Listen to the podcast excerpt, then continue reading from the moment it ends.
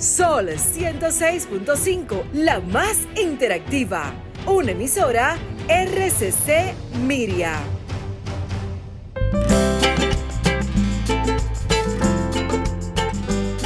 Preguntas y respuestas con altura y calidad. Entrevistas o compuestas en un paneo con personalidad.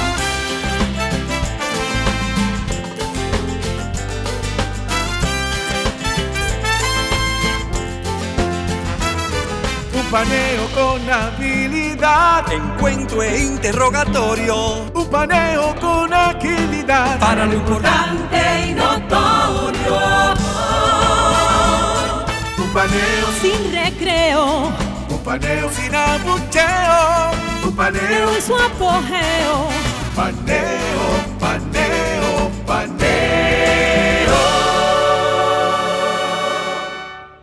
Saludos República Dominicana, soy José Eliseo Almanzar y esto es Paneo Semanal por esta Sol 106.5 FM. También en YouTube, en nuestro canal Sol 106.5 FM y en nuestro canal Paneo Semanal, así como en nuestras redes sociales, Instagram, Facebook y Twitter. Dando las gracias a Dios porque nos permite estar aquí con ustedes y a ustedes que nos hacen el honor de escucharnos y vernos. Y saludando como de costumbre a mi querido hermano y compañero Luis Polanco. Muy buenos días, Eliseo. Muy buenos días a todos nuestros amables teleoyentes que nos regalan y nos hacen el honor de su audiencia todos los sábados de 10 a 12 meridiano en este su programa Paneo Semanal. Y como siempre, comenzamos con las noticias y los aconteceres internacionales. Hemos estado siempre insistiendo y ya los amables televidentes, teleoyentes, eh, están acostumbrados a que con, comencemos por China. Porque China, el, Que- el que- mundo ha- como- ha- se ha girado Exacto. hacia, hacia, hacia el Pacífico. Como dijo nuestro querido invitado la I- semana Iván pasada, Gatón, Iván dijo. Gatón, eh, eh, que eh, el mundo, tú sabes que el mundo es interesante. Un día vamos a hacer, vamos a hacer un programa de eso, Sí. de, de cuáles han sido los centros, los centros históricos. eh, eh, Durante toda la historia ha ido moviéndose el centro de, las, de los aconteceres mundiales, ha ido moviéndose en una época Europa, en una época Asia, en una época América.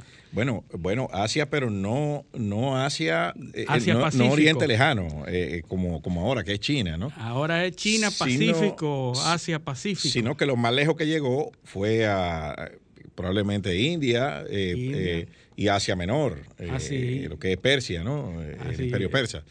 Exactamente Oriente Medio, que siempre ha tenido una, una importancia por los Y conflictos. luego se movió un poco más a Oriente Próximo, ya, Vietnam. ya ahí cruzó entonces, cruzó entonces eh, a lo que era eh, eh, Europa, ¿no?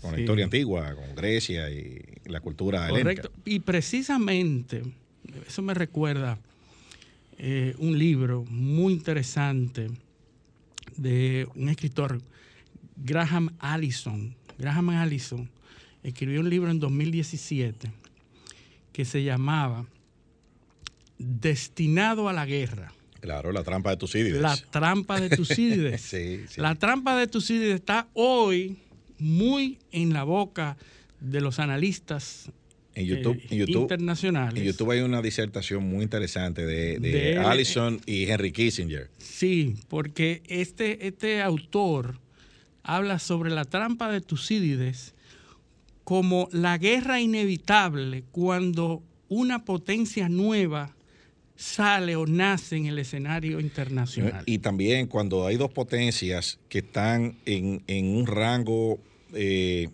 que tienen intereses encontrados Correcto. y que tienen entonces capacidad destructiva similar, lo que se desarrolla según esa tesis de Tucídides. Tucídides era un, hay que- Sí, sí, un escritor, un historiador. eh, gener- genera- general, general Sí. eh, de los eh, en las en las guerras del Peloponeso. las guerras del, del Peloponeso, en- con las polis griegas, las guerras entre Atenas y Esparta. Exactamente. Y él, él desarrolló esa tesis precisamente por el conflicto entre Atenas y Esparta. Él, él veía que eran dos potencias eh, que, que estaban emergiendo, y Emergiendo. estaban siendo una amenaza una a la otra. y que él decía que al final de la jornada eso desencadenaba en una guerra. La guerra es el único camino. Así Y eso es lo que estamos viendo, y él lo aplica a China, muy, en una tremenda atracción. Eh, y sabemos también que, porque hemos hablado del, del del libro de, Kissinger de China, que es una, yo creo para mí, es una de, de las... más descriptiva de lo que es la cultura china y, el pensamiento político chino. Porque lo que trata es de, llevarlo a la lógica occidental para que la gente entienda por qué es que eso es así.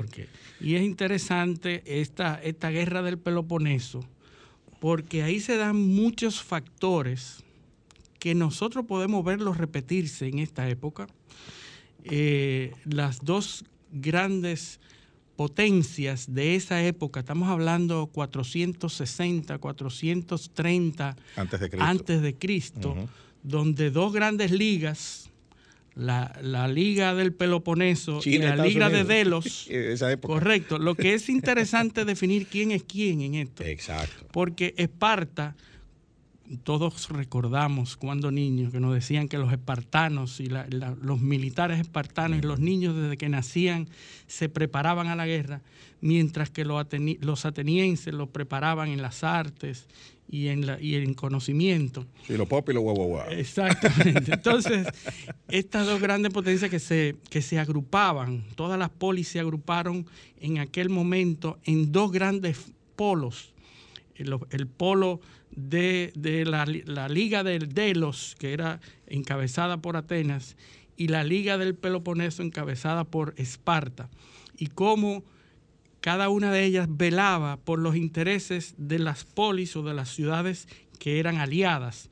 Y ahí se producían unos, unos, eh, unas situaciones cuando una polis atacaba a otra y afectaba y eh, determinaba el curso de la historia porque las, los líderes ayudaban a sus aliados, cada uno de ellos, ante el ataque de uno u otro. Y la guerra de los Peloponeso, que se dividió en tres, eh, eran, en realidad fueron tres guerras. Tres conflictos. Tres conflictos.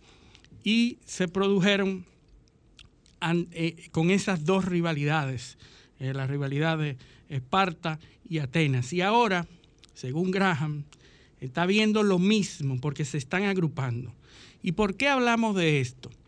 Porque ayer terminó la cumbre de países del Pacto de Shanghái.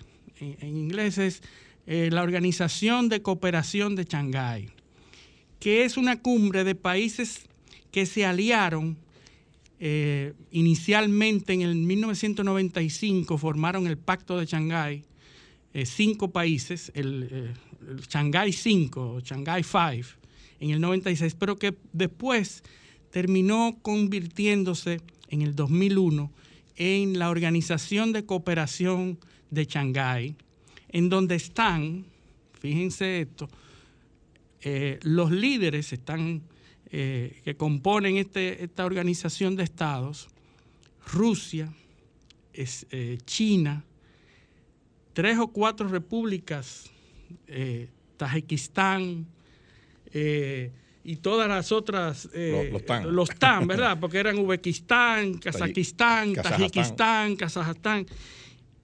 Turkmenistán. Todos esos países que antes eran de la órbita soviética se eh, agrupan. Y entonces está también la India. Este año entra o entró Irán y Pakistán, que ya era parte de ese acuerdo. Fíjense cómo se agrupan y de qué hablan en estos países, en esa cumbre que se terminó ayer. Reclaman la paz o la terminación del conflicto en Afganistán, la liberación de los fondos en los bancos, algo que habíamos comentado de las dificultades de Afganistán ahora, de acceder a los fondos que están en los bancos europeos. No, hay firma. No hay firma, no hay manera de acceder a esos fondos. ¿Quién que firma? porque vienen de un estado desorganizado. el, ministro de, Hacienda. pero sobre todo, porque las políticas de Afganistán en cuanto a lo que hoy se conoce como el orden internacional o los derechos humanos y todas las políticas que imperan en el mundo no están claros. Entonces, los europeos dicen, no, hasta que no resuelvan el problema con las mujeres, el no vamos a darle El presidente del Banco Central de Afganistán, ¿quién es? Eso no sabe. Es un, talibán. un, talibán, un, talibán, que no tiene ahora manera de eh, hacer funcional el Estado de afgano. Y entonces, pero lo interesante es que esta cumbre de, de países, que es muy importante, se agrupa y entonces comienza a demandar a la comunidad internacional la salida pacífica y la salida ordenada y eh, el destino eh, de Afganistán, ¿verdad? Reclamando que Afganistán debe ser eh, atendido por la comunidad internacional. Pero no obstante eso, se da a conocer también el, el AUKUS. El AUKUS. El AUKUS. Australia, United Kingdom, US. Vamos a aprovechar para saludar a José que se está integrando. Buenos días, llegando directamente de la provincia de Barahona. Así es. Vamos a comentar de, de, Así es. Bueno, pues el, el eh, contábamos lo del tema del AUKUS, que se anunció. Australia. El, bueno, el 15, hace dos días. Eh, hace dos días, correcto. Eh, Australia, United Kingdom y US. Exactamente. Reino Unido y Estados Unidos. Exactamente. es un acuerdo para, ¿cómo se llama? Cooperación. de cooperación militar, inteligencia y, intercambio de información. Intercambio de información. Bueno, esa, en ese intercambio de información había un contrato de unos submarinos. Bueno, eh, incluye eh, la... No, no, había un contrato del gobierno australiano. Ah, bueno, antes el, conflicto, el conflicto viene, viene eh, por eso, eh, porque el, acuerdo muy bien, muy bonito y todo. Ahora, ¿qué implicó ese, ese acuerdo? Bueno, que había un contrato con uno, para una compra de unos misiles y una tecnología de defensa al gobierno francés, uno, unos, unos submarinos diésel eléctricos. Hay que, hay que hacer una acotación de que Australia es fundamental para la defensa occidental del mar de China, del mar del sur de del China. sur de China, que es la zona ahora Que es la zona que, que mayor atención está captando por los reclamos y la hegemonía que está ejerciendo China sobre esos territorios a tal punto, primero que es una zona comercial, fundamentalmente comercial, por ahí pasan todos los tanqueros, todas las naves comerciales que van a Europa, a Asia. Y sobre todo por, y es una ruta marítima. Sobre todo por una pregunta que se hacen los chinos constantemente. Dice, ¿por qué los Estados Unidos tienen que cuidar el mar del sur de China? Exactamente. Bueno, el mar del sur de China está determinado por los propios chinos como una de sus rutas la nueva ruta de la seda marítima es el mar de China, el sur de China, por donde pasan todas las naves que van hacia Europa. Recordamos que las naves pasan por el, Mar Rojo, el estrecho de Bering, eh, perdón, el estrecho de, el canal de Suez. Sí, entran por el estrecho de Mandeb. De Mandeb y llegan al canal de Suez que en algún momento vimos eh, este año que fue que, estuvo cerrado porque un tanquero eh, lo cerró. Pero es de vital importancia esa ruta y por eso China está haciendo todo lo posible para ejercer un dominio sobre ese sobre esa zona al punto de crear una isla artificial en medio del para extender el para extender para que de manera oficial pueda reclamar unas aguas territoriales. Hay que también decir, eh, eh, acotar ahí que en el mar del, sur de China, al final, el extremo eh, suroeste, está el estrecho de Malaca, que pasa entre Indonesia y Malasia, que por ahí que pasa toda la carga que va hacia, hacia, hacia Europa, hacia, Europa hacia, Occidente. Hacia Occidente, exactamente. porque de ir hacia el este. Océano Índico. De ir hacia el este se encuentra con América, pero América hay un solo punto de acceso, que es el canal de Panamá. Exacto. Bueno, y, el, están los puertos, los puertos del Pacífico, Los los puertos puertos de Los Ángeles, que Pacífico, son los más Pero los más es para América solamente. Exactamente. Entonces después Aquí el tendría, resto del mundo. tendría que ir eh, terrestre a- hacia otros destinos. Pero, ¿por qué a- a- Australia es importante? Porque es una potencia aliada norteamericana y aliada del Reino Unido que está en una posición privilegiada para defender o para vigilar esa área. ¿Y con qué la vigila? ¿Con qué se vigilan los mares? Con submarinos Y barcos. y barcos. aviones, y satélites. Los submarinos más importantes, eh, Eliseo, porque son submarinos que son secretos y pueden ir y violar las aguas territoriales sin ser detectados.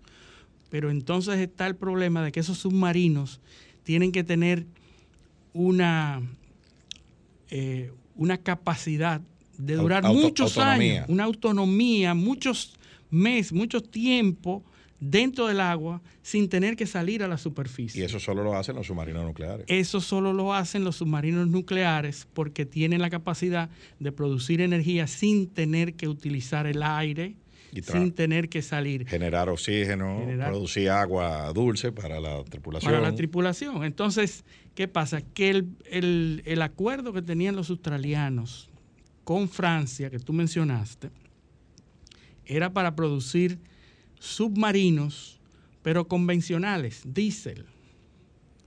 Y entonces, el, el ministro de Relaciones Exteriores de Francia, ante el anuncio de este acuerdo AUKUS, dice que fue una puñalada a la espalda ese acuerdo norteamericano y Reino Unido. ¿De cuánto era el acuerdo?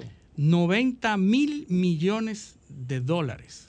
90 mil millones de cualquiera- dólares. Cualquiera grita. Ese acuerdo que favorecía a- al gobierno francés y a una subsidiaria, a una empresa constructora de, de submarinos que hace esos submarinos, o lo produce y lo fabrica en la India. Entonces, una de las, de las justificaciones que aparece en la prensa es que esta compañía fue atacada eh, cibernéticamente en un warfare, eh, fue atacada y 22 mil documentos sobre los ¿Y funcionamientos se de sabe, esos se submarinos. sabe quién fue que la atacó? No, ellos suponen que fue vaqueada por un Estado, porque dicen que solamente una, un grupo de hackers o de ciberdelincuentes que haga esto solamente puede haberlo hecho si está soportada por algún Estado.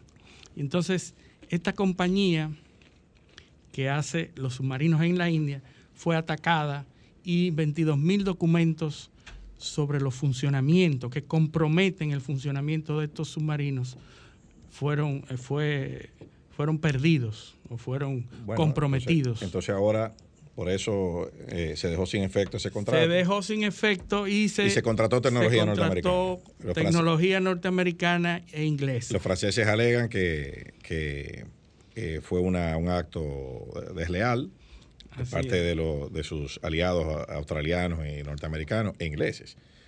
Eh, por, por varias razones. Primero, porque los franceses tienen territorio en el Pacífico.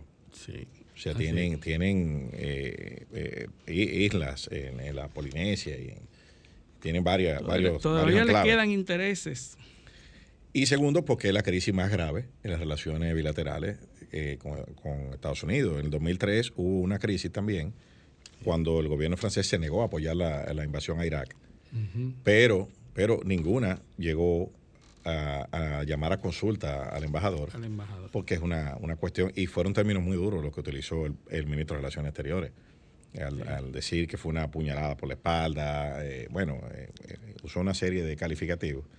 Y eh, entonces esto supone, esto supone una, un, un- un problema porque también hay una reunión que se va a celebrar, creo que el 24 de esta semana, de la Alianza Quad, que es precisamente India, Japón, eh, Austra- eh, creo que está Australia y los Estados Unidos. Japón, eh, Corea del Sur, Eh, la eh, India. lo- o sea, los americanos están tratando de jugar eh, el juego diplomático para acercar a los chinos. Así Ahora, sacrificaron a uno de sus aliados tradicionales, que son los franceses. es, los franceses. y hay que ver entonces cómo, cómo va a reaccionar el, el, el o sea, qué, cuáles serán los- las movidas diplomáticas que va a utilizar el gobierno francés si se va a acercar a los chinos. Eh, eh, Bueno, no, no creo que lleguen a tanto. ¿Qué harán? Ellos son, tú- recuerda que eh, Reino Unido sale de la Unión Europea y se sale de la Unión Europea en el Brexit y eso le permite tener autonomía para decidir cuestiones de manera individual. Bueno, pero, pero eh, los franceses pero no. lo- lo- lo- Reino, Reino Unido sale de la, de la Unión Europea. Pero la pregunta es si alguna vez tuvo. sí, sí. Eh, eh, o sea, si, si, si los ingleses asumieron en algún momento que ellos eran ellos parte eran de eso. Bueno, eso- porque eso es así. eso fue una relación eh, tormentosa desde que inició.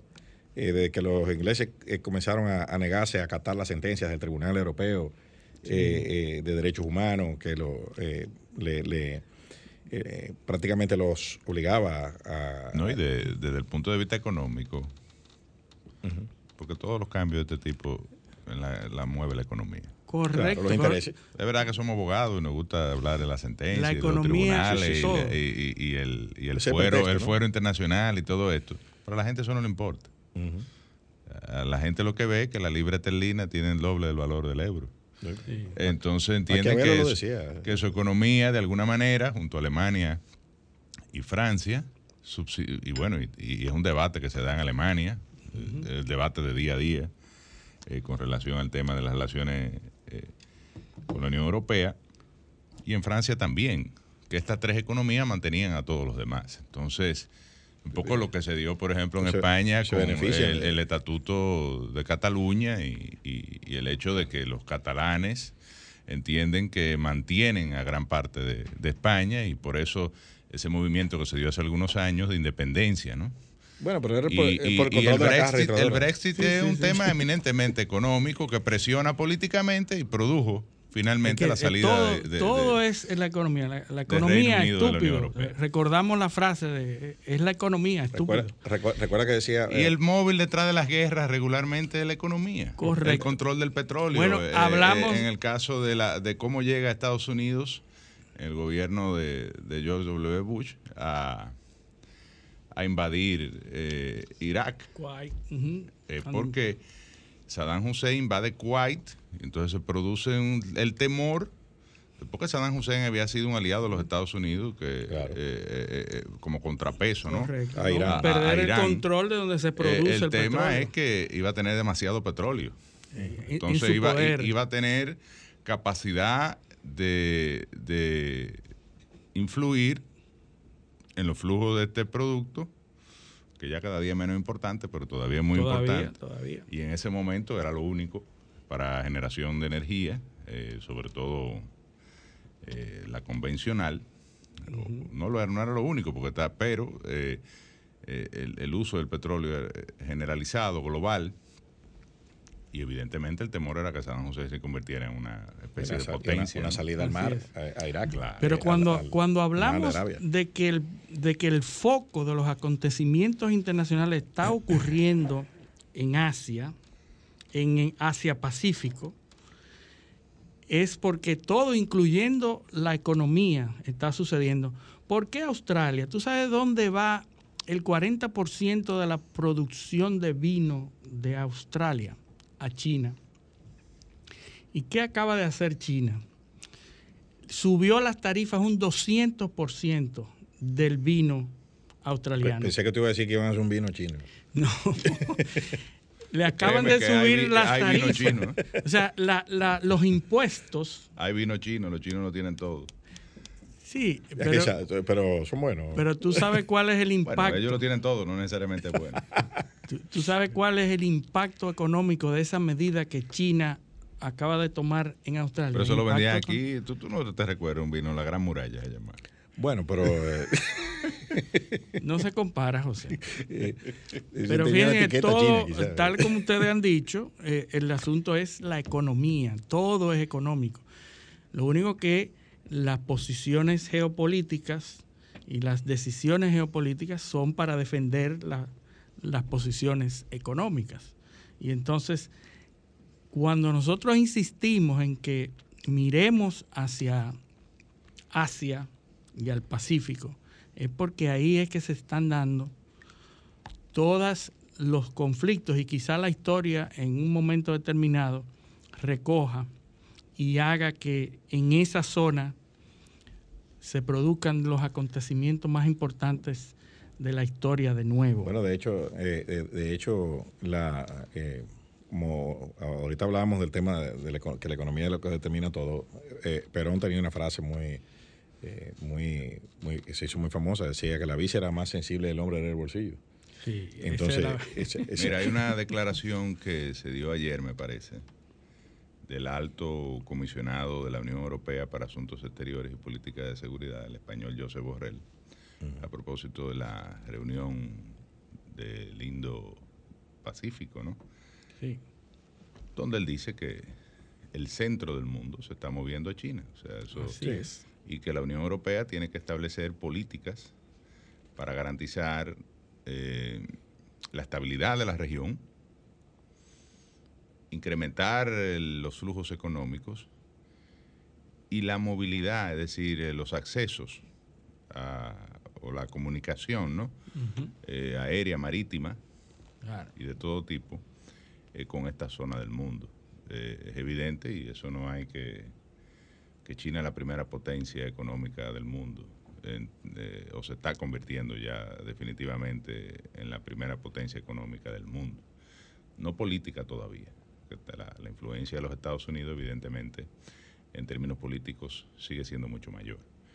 Pero en términos económicos y en la geopolítica de, la zona, eh, China, eh, y a nivel global, porque la política china es expandirse a lugares donde no tenía tanta influencia, como el caso de las Américas, por ejemplo. Y hemos visto una política agresiva en las últimas décadas, en los últimos tiempos, de, eh, de, los chinos para establecer posiciones. ¿Y cómo lo hacen? Con inversiones. Inversiones. Eh, presencia económica. Donaciones. ¿Qué quiere decir eso? Creación de intereses estratégicos. Y cuando tú tienes intereses estratégicos, entonces tú justificas cualquier tipo de acción en, otros, en otra esfera, ya sea la política interna de un país eh, o el tema de la colaboración armamentista o todos los elementos ¿no? que forman parte de la política exterior, que es lo que tradicionalmente ha hecho los Estados Unidos. En el caso de América, partida de la famosa doctrina Monroe, de América para los, americanos, eh, por el tema de que Estados Unidos vivió siempre aislada del resto del mundo y de los conflictos globales hasta la Primera Guerra Mundial, que eh, ingresa a un primer conflicto global, pero lo hace desde, desde la protección que le daba el Océano Atlántico, ¿no? Y luego en la Segunda Guerra Mundial igual. Eh, la guerra que se dio en el territorio norteamericano fue en Hawái. Posiciones en el Pacífico y otras islas, ¿no? Eh, posiciones en, lo más cerca. aunque había estos días revisitando la película Tora, Tora, Tora. Eh, el almirante Yamamoto. El, el temor de los norteamericanos era que si no reaccionaban a tiempo a la acción que se dio, bueno, liderada por el almirante Yamamoto, eh, de atacar de manera sorpresiva eh, Hawái, la flota del, Pacífico, que estaba apostada en esa zona tuvieron suerte de que salieron unos, eh, los, portaaviones, estaban en, patrulla. Eh, pero el, temor era que Japón invadiera a los Estados Unidos. Y se alegaba que si llegaban, si producían esa acción en ese momento y no había una reacción del, de la Armada de los Estados Unidos, pues los iba a invadir medio territorio norteamericano sin que nadie lo, detuviese, porque Estados Unidos no estaba preparado para eso.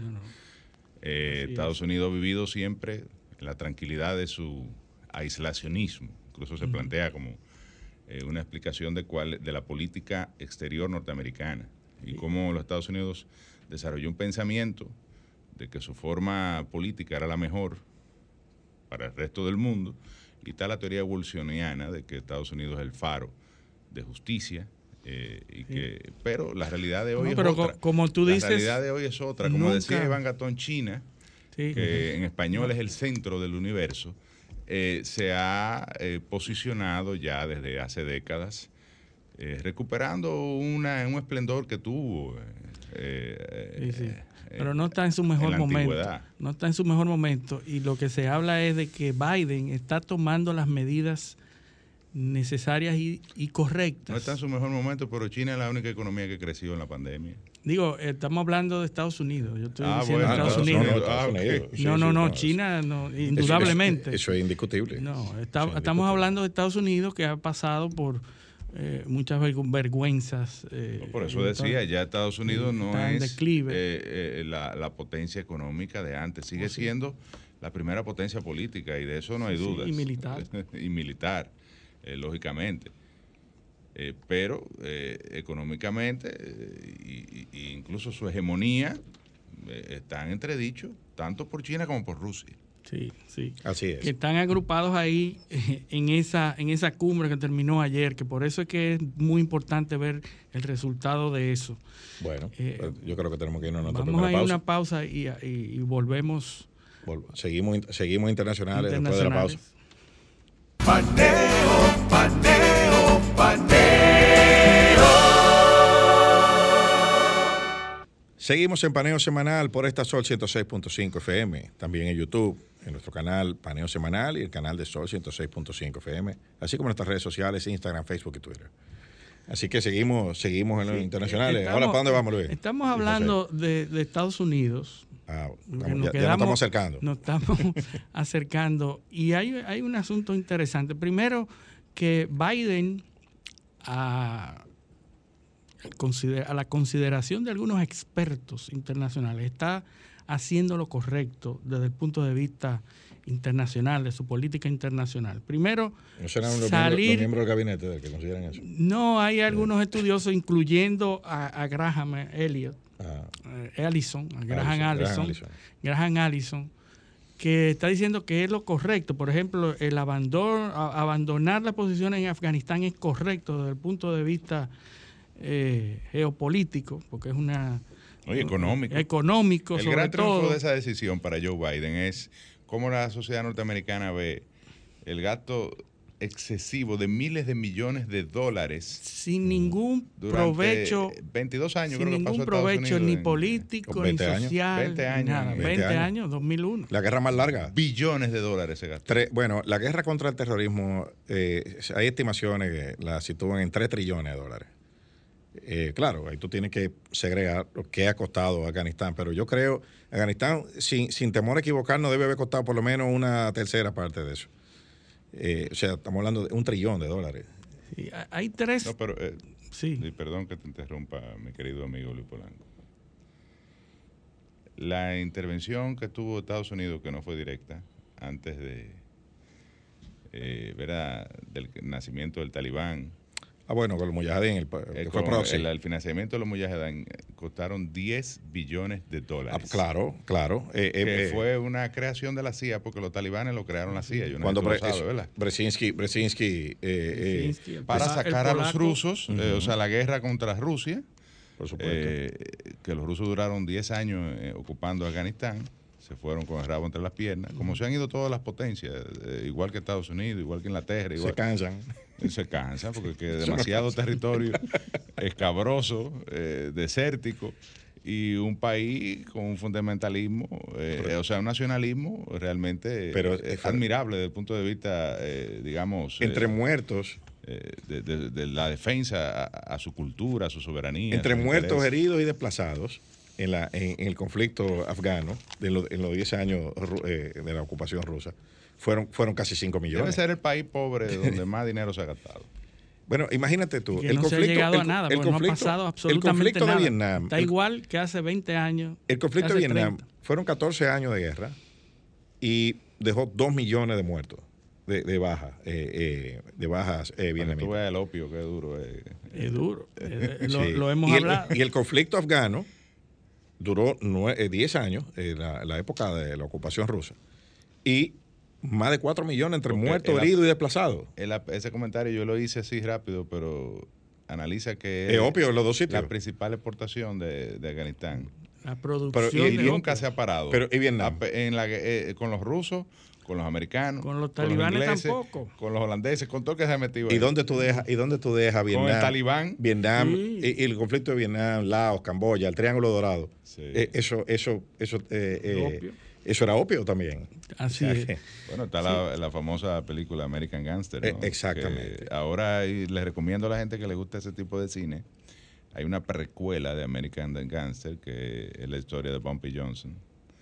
Eh, La serie. Que se- la- es una serie que está disponible en las distintas plataformas. Eh, además, muy bien actuada, sobre todo por Forrest Whitaker, que es un actor excelente extraordinario, actor. afroamericano. Eh, Muy buena serie. y eh, el Gangster de Chicago se llama. Eh, no, perdón. eh, Amer- eh, ¿Cómo se llama? Eh, No, me- no me acuerdo, pero yo la, yo la- American Gangster. yo la- la- la estaba no, American Gangster es la película que viene después, Mm, eh, que ilustra eso que decía Eliseo de la importación de, de, No, y- del- y del de conflicto. heroína de- desde Vietnam, que la traían los cadáveres de los Sí, soldados norteamericanos eh, para distribuirla, sobre todo en, en Harlem, ¿no? Eh, sí. Entonces, voy a buscar la, la serie para decirle el nombre, pero se las recomiendo a todos los que les gusta. Sí, sí, yo la, la- la- la Es- estaba. es así. The Godfather of Harlem. The Godfather of Harlem. Es. Exactamente. Eh, y, y la historia del, El del- padrino de Harlem. cómo las mafias italianas eh, se peleaban. Bueno, el eh, por- conflicto de la mafia, eh, digamos, de los, de los negros. eh, La familia de los Genovesi. Controlaban Harlem, además era evidentemente de los barrios más pobres.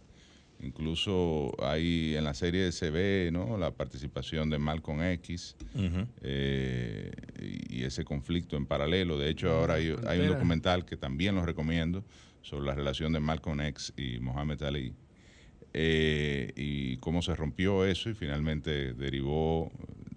de- bueno, Ali apoyó a Elijah este, Muhammad.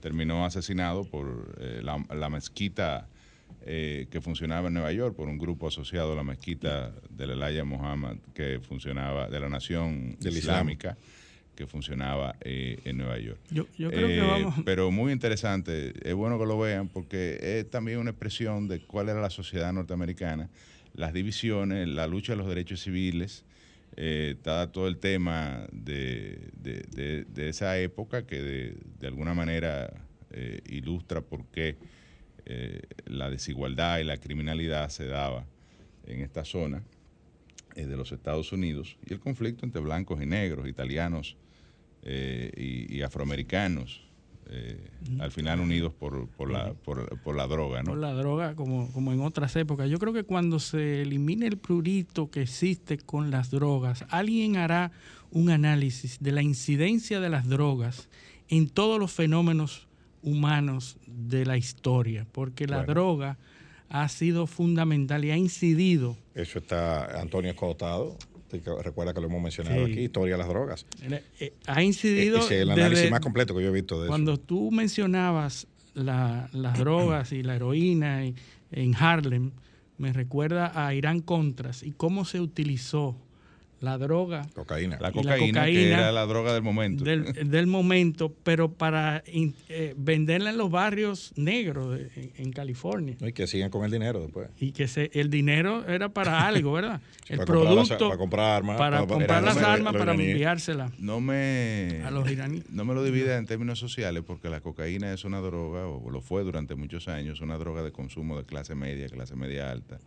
Eh, ya a nivel popular sí se consumía crack, heroína. Vino el crack, que fue una... Heroína también, que aunque es una droga costosa, es de- eh, el, el nivel de, de- de- de- de adicción que genera, o sea, con poca cantidad, eh, realmente eh, un adicto pues tiene, digamos que, garantizado un buen tiempo de... Y ahora la industria farmacéutica maneja todo eso con, con pastillas recetadas. No, y, y la, y De la- hecho, la- acaba, la FDA hace poco acaba de, de cerrar una compañía que uno de los máximos produ- que se calcula o se entiende que es eh, eh, la responsable, Sí, ella y claro. otras, pero esa es la principal, de la crisis de opioides en Estados Unidos, Bueno, con las recetas de, de medicamentos. esa, compañía, esa compañía que tú dices, eh, sacó una patente para una, eh, Sí, una, una una- planta, de- una, un una cepa de opio que le pusieron Norman, por Norman Bates, de la, de la película La Psycho, película de Bates. Motel.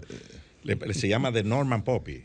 O sea, que porque es una cuestión que, que tiene los efectos potenciados, pues está manipulada Bueno, lo, que ha, genéticamente. lo que ha pasado también con el Y- extracto de cannabis, de cannabis, de cannabis Cannabis. oil, el, el. O sea, eh, hoy en día el problema, la marihuana era mejor en su estado natural, porque hacía menos daño. Ahora la gente se intoxica con el, El el, extracto, la, la- la concentración del, del cannabis ¿no? en, en el aceite que utilizan para vape, pero para producir hasta dulce, candy, y, y ahora lo venden legal en Pues todas esta, partes. esta En farmacéutica Estados Unidos. eh, que produjo el Norman Poppy lo siembran en Tasmania para que no se lo roben, se lo copien. Donde no haya donde está le- lejísimo de todo el mundo. Entonces ahí ellos tienen su, su, su, su producción. su producción de, de la, de la amapola Norman, que es una cuestión súper potente que se utiliza para un medicamento muy, muy famoso en Estados Ese es el Unidos. mundo, señores. La gente se Sí. pierde, se cree que eh, Sí, sí, esto lo que- lo que se quicha y Sí, y, y se escandalizan porque que, que ella habla de droga y va y Rochi RD y todas esas cosas. Sí, sí. Pero Esa es la realidad. mira la sofisticación de ese tipo de, de actividades que uno realmente, eh, eso requiere un programa. Yo Y el- creo. eh, co- eso, eso iba a decir, hay que hacer- tenemos que hacer un programa sobre las drogas aquí y su incidencia en la vida eh, de- del, planeta. Y cómo históricamente, Y cómo, cómo ha cómo lo- lo- incidido. los manejos del lenguaje en, la, en las regulaciones. Y la concepción que tenemos de la droga hoy y hace sí. 10 años. O sea, es completamente diferente. Y, que- y La- que- el, concepto de droga recreacional. y- y cuáles son los efectos, No los existía. efectos, lo- los, los temas disruptivos en el, en, el, en, el, en el mercado de las drogas, por ejemplo, el fentanilo. O sea, el fentanilo es, es un, es un cisne negro ahí. Eso, eh, eh, sí, porque los chinos le han replicado una cuestión, una droga química, y que, que cuesta eh, eh, tres cheles y, y tiene, Sí, tiene porque- ciudades zombies. Eh, eh, hay uno. Eso sí son verdugos. Sí, sí, sí. Tiene la o sea, hay ciudades en Estados Unidos que tiene distritos que son zombies, que está todo el mundo drogado. O sea, eh, es una cuestión. Legalmente. Y en, y en, Legalmente. en París hay un- una zona también que, que bueno, que prácticamente un territorio zombie, donde está todo el mundo, y como una película de Walking Dead, de esa, así, así mismo anda todo el mundo ahí. tranquilo, ¿eh? Eh, tranquilo. ¿Eh? Está todo el mundo tranquilo, ahí no hay desorden. No, hay- no hay problema por ahí. Nadie, pues ellos no se dan cuenta. No dan cuenta. Pero bueno, decíamos, decíamos de las tres decisiones de Biden que está, que está haciendo un buen trabajo desde el punto de vista de los expertos internacionales con la consolidación de la alianza con Japón, Corea del Sur y la otra de Laicus eh, que, que habíamos hablado de Asia, eh, Australia, Australia, Reino, Unido, y Estados Unidos. y Estados Unidos. Y está abandonando las posiciones de Afganistán para enfocarse en esa zona donde se prevé que debe haber la mayor eh, atención posible. O sea, eh, Biden está haciendo el trabajo bien, pero a lo interno, ahí vimos una noticia que te comentaba fuera del aire, Eliseo, sobre el general Miles Ah, sí. que es la mayor autoridad militar de, de Estados Unidos, que a raíz de un libro que se llama Peligros, Perils, de dos, eh, de dos reporteros del Washington Post, sacaron un libro donde se evidencia que este general, una vez ocurre la- las elecciones de los Estados Unidos y, y Trump se ve que va a perder o que está perdiendo, este general eh, teme de que Trump desate una guerra contra China. Y ante este temor que él estaba viendo de Trump, hace una llamada a su homólogo en China diciéndole, mira, estamos tranquilos, hay problemas internos, pero no se preocupe, que no va a haber guerra. Y hace una segunda llamada en enero, eso fue en octubre, y hace una segunda llamada en enero diciendo que aunque hayan, eh, hayan incidentes militares en la zona, a China que no se preocupe, que nosotros tenemos el control. Es decir, en otra ocasión histórica, ese general hubiese estado cometiendo una alta traición, poniendo en, poniéndose en comunicación con el enemigo. Eso dependía de quién ganara las elecciones. Exactamente. Si, ganaba Trump era un traidor. Como efectivamente pasó, que ahora con, las protestas, eh, el jefe de, no, no, el, el jefe del, del comando conjunto, ¿no? Que es la máxima autoridad, eh, después evidentemente del, del presidente, ¿no? Y del secretario de defensa, eh, que está por encima. Ante las revueltas que se dieron postelectorales en Estados Unidos, eh, reclamando el fraude, dio una declaración diciendo que, que la estabilidad eh, eh, no estaba en juego en Estados Unidos, ni en la institucionalidad, ni en la defensa de la Constitución, y que la transición iba a ser pacífica. que lo dijo el vicepresidente también lo dijo. Estando siendo un funcionario del gobierno de Donald Trump. Mike Pence lo dijo también en su momento. es decir, que eso no es verdad que estaba en juego. Lo que pudo haber estado en juego era una acción militar de Trump ante posiciones chinas para lograr eh, sacar la atención a los problemas internos. Provocar una guerra para provocar una guerra, un eh, conflicto. Desestabilizar. Y desestabilizar y hacer que, que, los norteamericanos se aunaran, se, se, se, unaran. Tuvieran que concentrarse. Tuvieran que concentrarse en, ese conflicto. Entonces este libro, que aparte de ese episodio, habla de muchas otras cosas durante el periodo de Trump, que también es muy interesante, lo vamos a buscar para, leerlo. Eh, sale estas dos llamadas de ese general y ahora obviamente quienes están criticando son los republicanos que lo están señalando como traidor por haber hecho esas llamadas a la espalda de Trump y a la espalda del staff. Aunque dicen, y él va a, hablar en el Congreso el, el, 20 o el 22, no, sé, no recuerdo, va a hablar en el Congreso porque el Congreso lo, llama a capítulo para explicar. Y él, las veces que, han hablado, que le han preguntado a los reporteros, dice, no, yo voy a hablar en el Congreso y yo voy a ir tan profundo como el Congreso quiera que yo vaya. Él se defiende diciendo que esa era su labor de hacer que su deber, su deber, eh, lo que la, la, cláusula de conciencia de, de qué era lo que más convenía al interés norteamericano, si una guerra con China o evitar una guerra con China. Ese, ese es interesante. Y, ese debate es interesante porque eh, tú puedes alegar eso, pero también puedes alegar que la seguridad nacional, o sea, cómo es que un comandante puede hablar con una potencia enemiga escondido de la autoridad eh, del poder constitucional y legítimamente Claro, ahí entonces viene eh, la famosa ponderación. De, Exactamente. De, establecer. que te digo. O sea, yo, estoy enfiebrado con eso. por eso. Por eso que lo trae. Establecer, de establecer si había una amenaza real. Tú sabes que, tú sabes que cuando uno está estudiando Derecho Constitucional, hay dos fiebres que le da, bueno, que es esa y la igualdad. Eh, este, resolverlo todo con el criterio de, derecho a la igualdad. Pero hasta ese principio se pondera. todo, eso, todo se pondera. Eh, la principal crisis yo creo que es esa, eh, la crítica o la aceptación de la ponderación como sistema de interpretación constitucional. mira, déjame decirte que eso es algo que uno lo da como por, por sentado, ¿no? cuando cuando profundiza en el derecho constitucional, pero esa es una de las áreas menos que la gente como que eh, eh, eh, menos entiende los alcances de, eso y, cómo... No, y, no deja de ser complejo, y esa pues, sobre todo para los abogados, porque es el lugar donde tú estás más cerca de la matemática. porque todo es lógica. y, cuando tú dejas de ser traidor... Y hay que, leer, ¿tú te acuerdas la, anécdota que siempre hacemos fuera del aire? Eh, de, los enlatados de otros países. hay, que, leer, como dicen ciertos abogados. Eh, no, magistrado, esos son enlatados eh, traídos de otros países. Hay que leer mucho enlatado. De claro, dice. lo, cierto es que nuestro derecho es un acopio de, de, enlatado de otros países. Ya lo, que dice. bueno, y está el debate del código penal. ¿Por qué un código moderno? Bueno, porque el que tenemos de 1802 o sea, un código napoleónico. Dice, recuerda que nuestro, nuestro profesor, Eduardo Jorge, amigo, amigo nuestro, que, ha aprovechado para saludar, dice que hay. está dando clase otra vez. Dice que hay, dice que hay, hay juristas que mueren de inanición jurídica y otros de indigestión jurídica. Dice que consumen, consumen demasiado texto, entonces se indigestan y se mueren. Pero en ese debate, en ese debate hay que ver la raya que divide al traidor del héroe.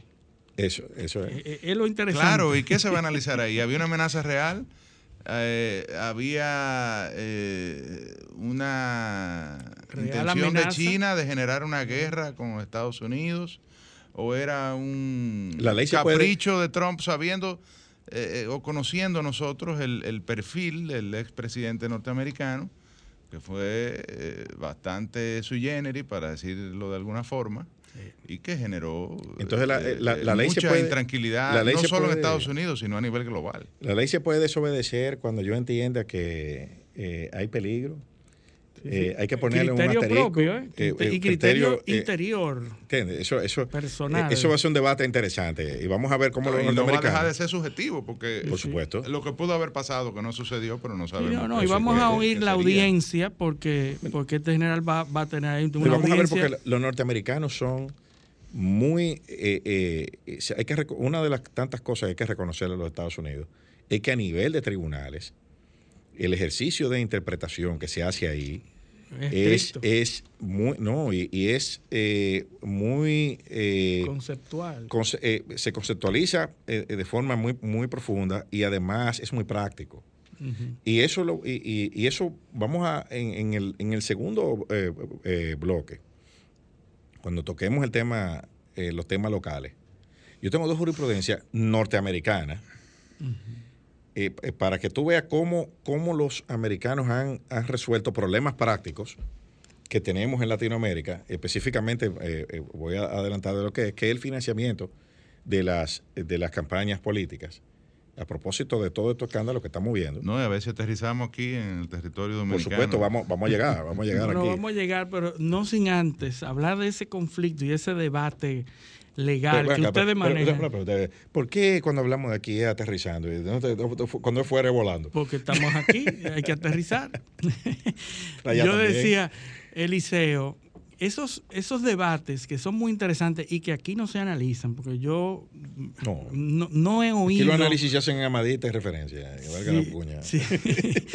Pero no se hacen esos, ti- ese tipo de análisis que son tan, tan provechosos para la y hay para gente que, gente. recita lo- eh, los titulares y cree que está haciendo un análisis Sí, claro, no, no, no. Pero fíjate, el este, titular es más palabra en latín es igual a análisis. hay, un, hay un asunto que está ocurriendo en los Estados Unidos. Ahora hay un caso de una pareja de novios que deciden hacer un viaje por todo Estados Unidos. Se van novios, ¿verdad? Se van en una van, en un, en un carrito y se van. Y a través de las redes sociales comienzan a tuitear, a, a- postear. Pam, pam, pam. La gente va viviendo todo lo que esa pareja está viviendo, al punto de que en algún momento dejan de postear y aparece, eh, lo, lo detiene la policía y lo ve discutiendo. Hay un, hay un forcejeo entre la pareja, entre la pareja, y la policía lo detiene, los separa, ellos se vuelven a unir al día siguiente y 10 días después, el joven que es de la Florida, del norte de la Florida, llega a la Florida solo, sin la joven, sin la novia. El caso de Gaby Petito. Gaby Petito. Está desaparecida la joven y hay toda una investigación de dónde está la joven, que se ha pasado todo ese recorrido por todo el, centro de los Estados Unidos, pero el joven llega solo. Después la policía comienza a investigar, hay un incidente en donde se le detiene y, es evidente que estaban peleando, estaban llorando, la policía los separa por una noche, se vuelven a juntar, pero días después el hombre aparece y la muchacha no vuelve a postear más. Entonces está desaparecida la joven. Pero el joven, cuando llega a su casa, en la van que es de la, que es de la novia, propiedad de la novia llega, y el joven dice, yo no voy a hablar nada. Y se hace acompañar de abogados y dice, mi derecho al silencio. Sí, la próxima eh, serie de Amanda Knox. Exacto. Entonces, el análisis mío viene, porque esto es, eh, puede ser, eh, puede ser uti- utilizado en cualquier película eh, en Netflix. el derecho que tiene esa persona, a pesar de la desaparición por varios días de una persona, esa persona tiene derecho a no hablar absolutamente nada. Claro. Y los norteamericanos no pueden hacer nada. No hay cadáver, no hay, no, hay, una, no hay un crimen, hay una desaparición. Y entonces, el debate norteamericano es de ¿qué se puede hacer? ¿Por qué no podemos interrogar? ¿Por qué no podemos investigar? ¿Por qué no podemos allanar para buscar información? Bueno, no hay delito. Todavía hay una desaparición. Entonces, no hay una imputación. No hay una imputación porque esa persona no ha dicho nada. Entonces están los abogados eh, hoy en día, que no ha aparecido todavía, debatiendo sobre lo que puede hacer la policía o el Ministerio Público o las autoridades para investigar esa desaparición. Y están prácticamente con las manos atadas. No hay nada que ellos puedan hacer hasta que esa persona... La constitución, la constitución lo protege al, novio, ¿no? Al novio de la... Él no, puede, no pueden obligarlo a declarar, eso es cierto. Y mientras tanto la, joven está perdida, no ha vuelto a postear más nada. Hay incluso unos alegatos de que hubo, por donde ellos estaban, aparecieron dos mujeres muertas. Que no eran esas. Hoy, hoy las, autoridades dicen que no están relacionados los casos. Pero estaba encontrando una y aparecieron dos más. Aparecieron dos que murieron justo antes de que ellos pelearan eh, eh, en día. Es decir, toda una serie de, elucubraciones que se han hecho que son dignas de Netflix, pero de la vida real. Él hasta ahora es lo que hasta ahora lo, es lo que es es una persona de interés. De interés. Así, es, como se así que se califica, Pero no, no eso no eso no, no representa nada en materia en materia legal. Entonces yo me pregunto, eh, ¿qué hubiera pasado si hubiese sido aquí? Bueno, aquí hay un caso, hay un caso de una niña eh, eh, que se presume muerta, pues no ha aparecido el cadáver, eh, donde hay una persona que está acusada de darle muerte, que hay un video donde se ve que la niña entra a la casa de la persona, luego se ve el, individuo saliendo en un, motor con un saco que se presume... Bueno, el famoso panadero. Exactamente, ese mismo, que se presume que, es el cadáver. Carla Maciel era ella. No, no, no, ese, era, ese fue ese, otro caso. Se presume que es el cadáver, pero no ha aparecido, pero no ha aparecido el cadáver. Él dice que lo lanzó al mar. él dice eso, pero una confesión sin eh, no, es suficiente para... para eh, no, no, tiene que aparecer... Tienen que aparecer las evidencias, no ha aparecido un arma homicida, no, o sea, no ha aparecido un rastro de sangre, nada, no ha aparecido nada. Sencillamente eh, la niña está desaparecida y hay ese video con un él con un saco en el motor. No tan sencillo, porque se desapareció cuando entró a la casa de él, realmente. Bueno, la última vez que fue vista, pero no se sabe tampoco.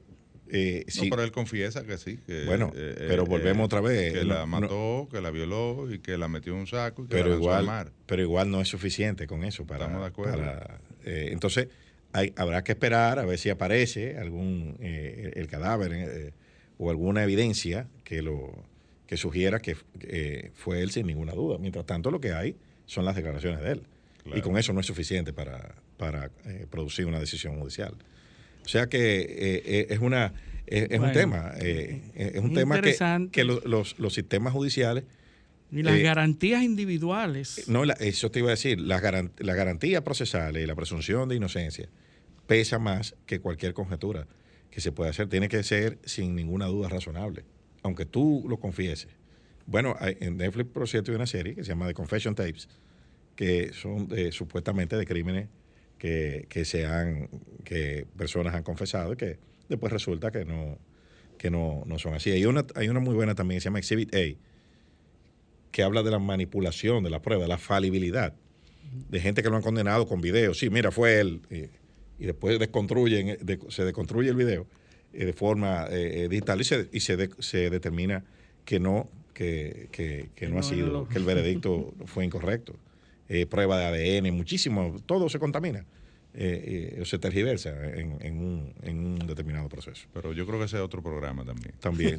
vamos a hacer una pausa y cuando regresemos ya hablaremos de, de, país. plan local. paneo, paneo, paneo.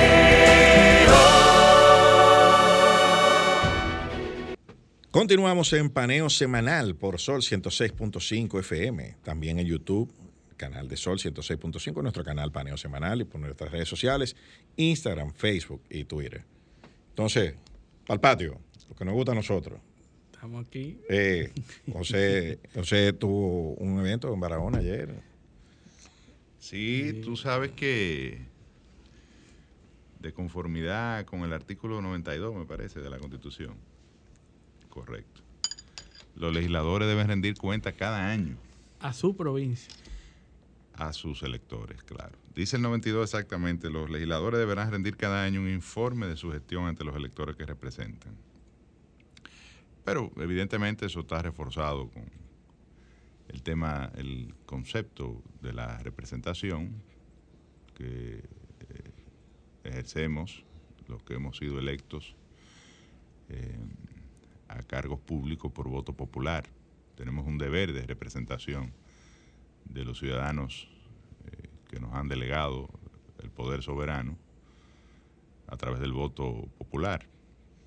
Y en este caso estuvimos cumpliendo con ese mandato constitucional, que no todo el mundo cumple, eso es una crítica al sistema político dominicano, es decir, hay muchos legisladores que no lo hacen, eh, y alcaldes, pero eh, es un deber. Y en el caso nuestro, pues estuvimos en, en la provincia de, Barahona, eh, el día de ayer hicimos una actividad que de verdad me siento orgulloso mm, por el, la convocatoria, es decir, mm, mucha gente, incluso eh, funcionarios del, del gobierno actual, es decir, yo he tratado de, en, tema, en los temas que tienen que ver con Barahona, con las acciones que hay que desarrollar en la provincia, eh, siempre dejar a un lado el tema de la política y la politiquería, digamos, y los colores, y eh, trabajar junto a las autoridades que ahora le- les toca al PRM gestionar, en el caso del Ejecutivo, para echar proyectos y acciones hacia adelante, porque si no se hace más difícil. Así es que no debe tiene ser. sentido. Así es que debe ser, porque hay, hay, hay legisladores que se pasan cuatro años en campaña Correcto. Y funcionarios del gobierno también. también. Eh, y eso se ve mucho en esta gestión, porque eh, en- por lo menos durante el primer año se todavía queda algo de eso. Yo espero que vaya eh, eso eliminándose poco a poco. Gente que está en el gobierno y hablan como si estuvieran en la oposición. Se montan en, se montan en, en económica los aviones todavía. Imagínate. Sí, eso es parte del populismo. Sí. Mira, eh, nada, entonces estuvimos ayer allá, dimos un recuento de las actividades desde el punto de vista de los tres elementos eh, que eh, caracterizan la gestión de los legisladores, la de legislar, representar y fiscalizar. En el caso legislativo presentamos durante este último año 20 iniciativas, de las cuales han sido aprobadas 14. Hay seis que están en proceso de estudio. Presentamos, somos coautor de uno de los proyectos de ley de extinción de dominio. Eh, presentamos, en el caso de la provincia, una modificación a la ley que crea el Consejo Económico Ecoturístico de la provincia de Barahona para dotarlo de recursos y además para sacar a las figuras de los legisladores de este Consejo, eh, acatando precisamente una sentencia del Tribunal Constitucional que se dictó en esa ocasión fue con relación al acueducto de, de las Romanas, Cora las Romanas, donde el senador y diputados eran parte del Consejo y el Tribunal Constitucional, en una correcta interpretación de la norma, estableció que los legisladores no pueden ser miembros de los consejos formamos parte de un poder del Estado distinto al del Ejecutivo y además tenemos la función de fiscalizar la ejecución de los fondos. Y en estos casos eh, son instituciones que manejan fondos públicos. No podemos fiscalizarnos a nosotros mismos en la ejecución de, de los recursos y además eh, son instituciones que dependen de otro poder del Estado. Eh, y además para dotar de recursos a este Consejo, que a partir de, la nueva administración, pues dejó de recibir los ingresos que correspondían eran 5 millones anuales y ahora estamos pidiendo apoyo para el desarrollo turístico de Barahona eh, por 20 millones de pesos. Una ley que propone la creación de la, de la Corporación de Acueducto y Alcantarillado de Barahona. Hemos dicho en muchas ocasiones que este es uno de los principales temas, no solo de la provincia, sino de la región de Riquillo, el tema de la administración y la gestión del agua y el acceso al agua potable. Eh, y eh, por eso eh, propusimos esa legislación. Una serie de resoluciones que hemos sometido para atraer la atención sobre problemas puntuales.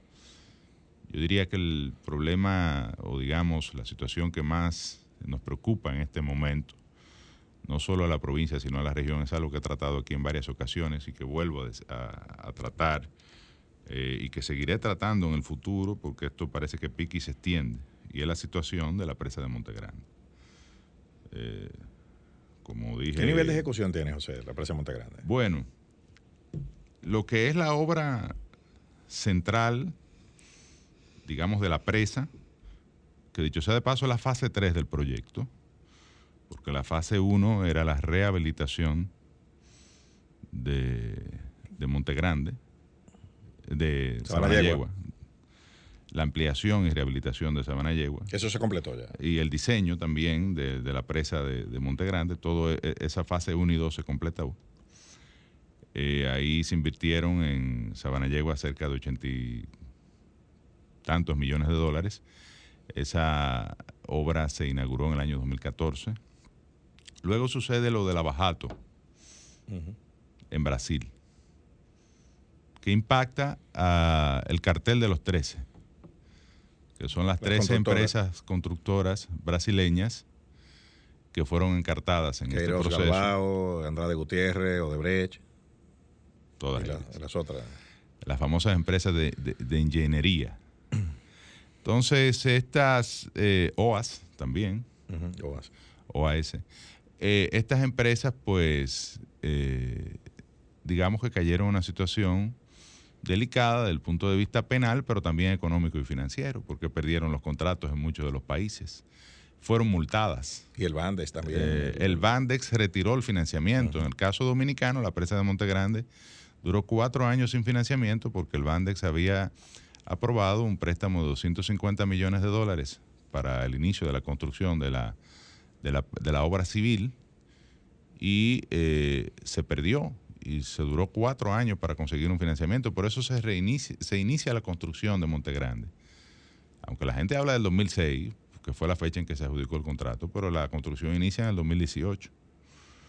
Que fue cuando se pudo eh, restablecer todo de nuevo. Claro. ¿Qué ocurre? Este contratista, Andrade Gutiérrez, que fue el que ganó la licitación, que eh, asignó la obra, porque esa obra se licitó primero se había dado a grado a grado. Entonces el gobierno rescindió ese contrato, eh, eso fue en la gestión de Leonel, y eh, la licitó. Y quien gana es el consorcio Monte Grande, Andrade Gutiérrez, Servinca. Servinca es el consorciado local que básicamente es el responsable de la construcción de la parte hidromecánica. Esa parte está prácticamente en un 85%, pero en el caso de la presa, está en menos, de la obra civil de la presa, en menos de un 60%. Y de alguna manera la parte hidromecánica depende también de la terminación de la obra civil, porque las compuertas, las tuberías se montan eh, luego de terminadas los embalses y las estructuras y la... eso está entonces en un 60%.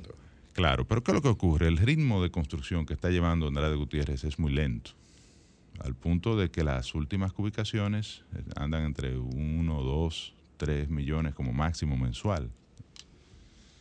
O sea, para un proyecto de ese tamaño, 3 millones de pesos mensuales. sí, sí. La presa eh, tiene eh, un nivel de ejecución de recursos que se han pagado, incluyendo evidentemente la rehabilitación de Monte Grande, que como dice, dije se llevó ochenta y tantos millones de dólares, eh, de cerca de 370 y algo millones de dólares pero todo luce indicar que faltan alrededor de 400 millones de dólares o más para la terminación de la eso es adicional a lo que está presupuestado. Claro, porque no es solo la presa, que dicho sea de paso, parece que según vi, le faltan más o menos 80 millones de dólares para su terminación de la obra. Construimos la presa, tenemos el embalse, pero entonces, ¿qué hacemos con el agua? Bueno, podemos ir a pescar, es un centro de, deporte acuático, eh, todo eso está muy bien. pero eh, eh, si tú no haces el canal derecho y el canal izquierdo para sacar el agua del embalse y poderlo distribuir en las zonas agrícolas, entonces no tenemos el concepto múltiple para bañar las, las, tareas de tierra que se calculan en 300.000 nuevas tareas de tierra, más las que hoy están en producción, que recibirían agua de Monte Grande. Y liberarían la dependencia del agua de la región Enriquillo de, de, Asua.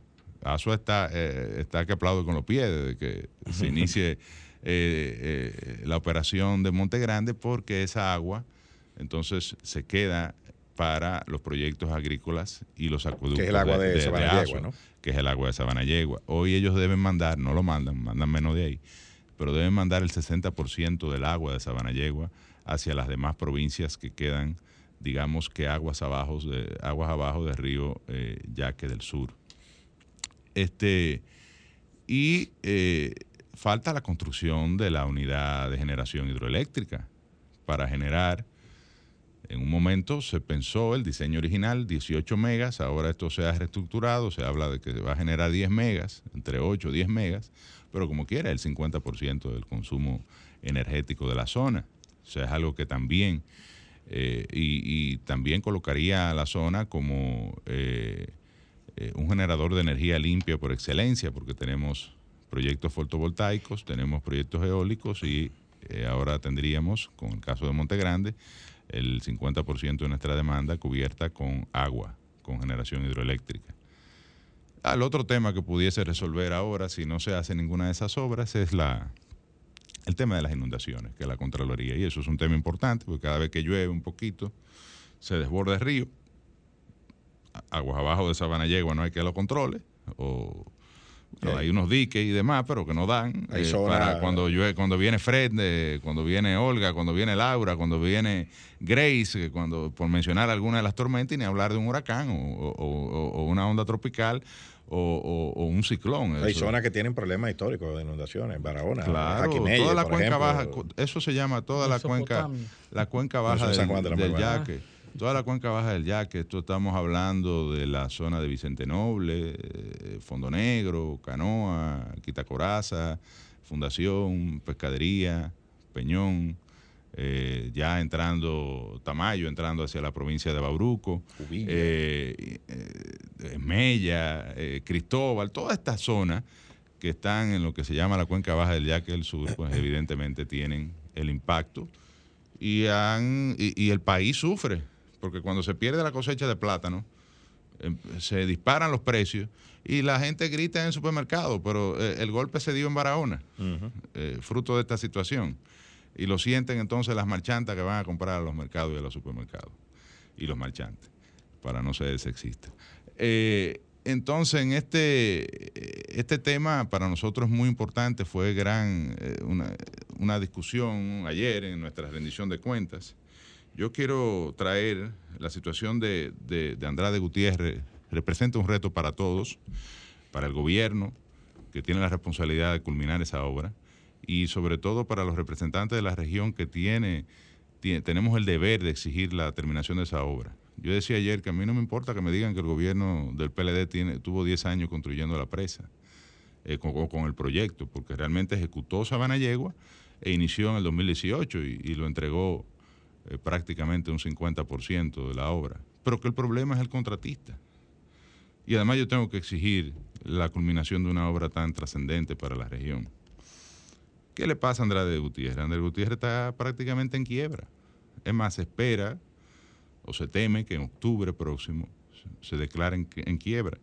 Cuando tú buscas ahora la clasificación de, que hacen los organismos internacionales, en este caso eh, los clasificadores de riesgo, Fitch Rating, para eh, citar algunos. En abril del, de, este año, Fitch Rating disminuyó la calificación de Andrade Gutiérrez de C, que eh, es una calificación ya mala, C estable, A eh, default rating. Sí, quiebra casi. Default. Sí, Incapacidad. no- no están ¿Qué es lo que es default rating? Incapacidad No paga. para pagar. ¿Por qué? Porque Andrade Gutiérrez, con una colocación de bonos que hizo en el mercado europeo de 350 millones de euros, dejó de pagar, o no ha pagado, un cupón de 24 millones, es decir, un pago de capital de intereses de 24 millones que tiene que pagar ahora en abril. Andrade Gutiérrez está en un proceso de reestructuración, vendió una de sus, eh, de centros de ingresos más importantes, que es eh, la empresa que administra las concesiones de carreteras y demás. Eh, está en un proceso de venta, todavía no lo ha materializado. Tiene pérdidas acumuladas de cerca de 2 mil millones de dólares en los últimos eh, eh, en las últimas declaraciones. Entonces, eso está impactando en el proyecto. Está haciendo, en abril se anunció la, la entidad de regulación de la competencia en Brasil, descubrió, a raíz de las investigaciones de la Bajato y todo lo que se ventiló allí, que estas empresas actuaban cartelizadas, que hacían acuerdo de precio y demás, y ahora está persiguiendo para multar a las compañías. Es decir, en la mayoría de los países no le están eh, baneadas eh, o vedadas estas empresas por prácticas eh, de corrupción eh, que se destaparon con este escándalo transnacional. En Estados Unidos le metieron a Odebrecht una multa de 2 mil millones de dólares. Do- 2.500 creo que fue. 2000. Allá no hay nadie ¿Qué- preso. qué dice? Allá no meten a la gente preso por eso. No, y después la, baja, y la Eh, multa después la, la rebajaron. Decía un amigo mío que en Estados 15 Unidos, años. un conocedor del tema, que en Estados Unidos la gente cae preso es por crimen de odio, eh, por crimen de sangre y por terrorismo. Pero que el crimen de cuello blanco se Se persigue, pero no, no la- Y la cárcel es para otra cosa ya. Eso no- no- incluso hasta eso. la droga eh, eh, no se persigue tanto. lo- eh, el- O sea, pero bueno, el eh, contrato, el contrato de Gutiérrez Andrade, ¿qué, qué estipula para estos casos en caso de que se vaya a la quiebra? No, Bueno, no lo es que estipulaba. uno de los temas fundamentales, ¿para qué, ¿por qué un país busca una compañía de esta naturaleza para la construcción de una obra hidráulica? capacidad técnica primero. capacidad técnica, pero en el país hay mucha capacidad técnica. Aquí hay mucha gente que ha construido presas, aquí hay mucha experiencia, aquí hay gente que ha estudiado en Bélgica, que ha estudiado en México, que ha estudiado en Italia, que ha estudiado... Aquí no hay falta de, de- de- de material humano eh, con la capacidad para esto. Lo más importante, Luis, y Financiamiento. no hay duda que Andrade y estas compañías tienen capacidad técnica, claro. Han hecho mega obras en toda parte del mundo. Ahora, lo más importante es la capacidad económica. Porque para tú facturar 30, 40, 20 millones de dólares en un mes, tú tienes que adelantar una, una proporción importante de esa ubicación, porque tú tienes que construir y adelantar la obra hasta que te permita cubicar esos montos. Una empresa que te está cubicando un millón de dólares o dos millones de dólares de una obra que va a terminar en 800 millones de dólares, 700 y tantos millones de dólares, según se prevé, realmente está exhibiendo que no tiene la capacidad económica y financiera para adelantar el proyecto de tal manera que pueda generar ubicaciones importantes. Por eso yo dije ayer que ese proyecto, lo que si siguen en ese ritmo, lo que se prevé que va a terminar en, lo eh, en 10 años, 12 años. Y el presidente fue en febrero de este año y prometió al país que en diciembre del año próximo se iba a entregar esa obra. Claro, pero no te lle- Por no lo menos la presa. El presidente ha prometido muchas cosas. Bueno, Eh, pero yo siento que cuando un presidente habla, debería, no, es- no es el caso de nuestro, la verdad que Bueno, hemos visto... Porque si, sí, óyeme, Eh, si, que- si aquí se cumple el 10% de lo que el presidente ha prometido, Es que el presidente comete un error cuando habla tanto. Los presidentes tienen que decir cosas importantes y cosas que vayan a cumplir, porque es su palabra la que está en juego. habla y no ejecuta. Entonces, como tú, eh, hablas, tú hablas, de- dice que va a hacer todo eso. Porque uno reconoce Entonces, que hay limitaciones, que a veces uno quiere hacer muchas cosas y no puede, por limitaciones financieras, por lo que sea, pero entonces ponga a los funcionarios a decir eso y que ellos queden mal. Pero usted se expone todos los días en, prensa- en rueda de prensa diaria a decir cosas y después eso pasa factura, porque el año que viene o en un tiempo prudente, cuando la gente se canse de, que le, tiren fuegos artificiales todos los días, claro. Va a decir, no, está muy bien, muy bonito los fuegos artificiales, pero mi problema no está resuelto. Eso que tú dijiste no está resuelto, esas obras que tú prometiste no están hechas. Entonces, en el caso de, de la presa, y mira, que el principal beneficiario político de esto sería el presidente Abinader, el gobierno del PRM, porque al final las obras son de quien le pone, aunque la haya construido en un 98%, que va al último el que pone la puerta y, la ventana, inaugura la casa, es el dueño de la obra, es el que se, llega, se lleva el capital político. Y además, una obra que realmente ha tenido retraso importante. Si este gobierno la termina, sería un gran logro. Entonces, yo creo que hay que poner mucho caso en el tema de la situación del contratista, no, vuelvo y reitero, no estoy culpando al gobierno, el gobierno heredó esa situación, pero el gobierno anterior tampoco es culpable de que se haya producido este descalabro en Brasil y que las empresas de ingeniería en Brasil hayan generado esta, esta situación. Entonces hay que, buscar una solución ¿Cuál es la sugerencia viable? Porque también... O la viable, eh, pero un tipo, una empresa que está tiene una calificación de riesgo de default, ¿cómo va a ejecutar un proyecto? El contrato tiene que tener, ese contrato tiene que tener. Lo más grande, eso oye, lo más pregunté por las previsiones que oye, lo más grande, el contrato. El contrato establece tiene que tener cláusula, el tema de cláusula de calidad financiera, pero eso es importante, eso es lo principal. Y ahí está la calificadora de riesgo, porque tú me dirás, ay no, que nosotros no tenemos capacidad de auditar a, a Andrade Gutiérrez, porque es una empresa muy grande en el mundo. Sí, pero hay Fitch. Ah, Fitch Rating. Ya lo, Moody's. Ya lo, calificó. Ya son elementos. y hay otras, Bloomberg. Y tú eh, eh, pides calificaciones de riesgo. Es un tema. Es, un tema una empresa pública. Es un, tema de, es un tema de fuerza mayor. Claro. Eh, o sea, la empresa entró en quiebra por una situación y es externa. y, cuando, y auditen el proyecto, porque auditen el proyecto para ver cuál es la situación. La fuerza mayor siempre se pone a favor del, del contratista. No, no, no necesariamente, no necesariamente. Eh, eso, eso. No, pero oye, oye, Eliseo. Hay elementos intrínsecos de, que el contratista tiene que cumplir. Por capacidad técnica, capacidad financiera. Así es. Si pierdes la capacidad financiera ya.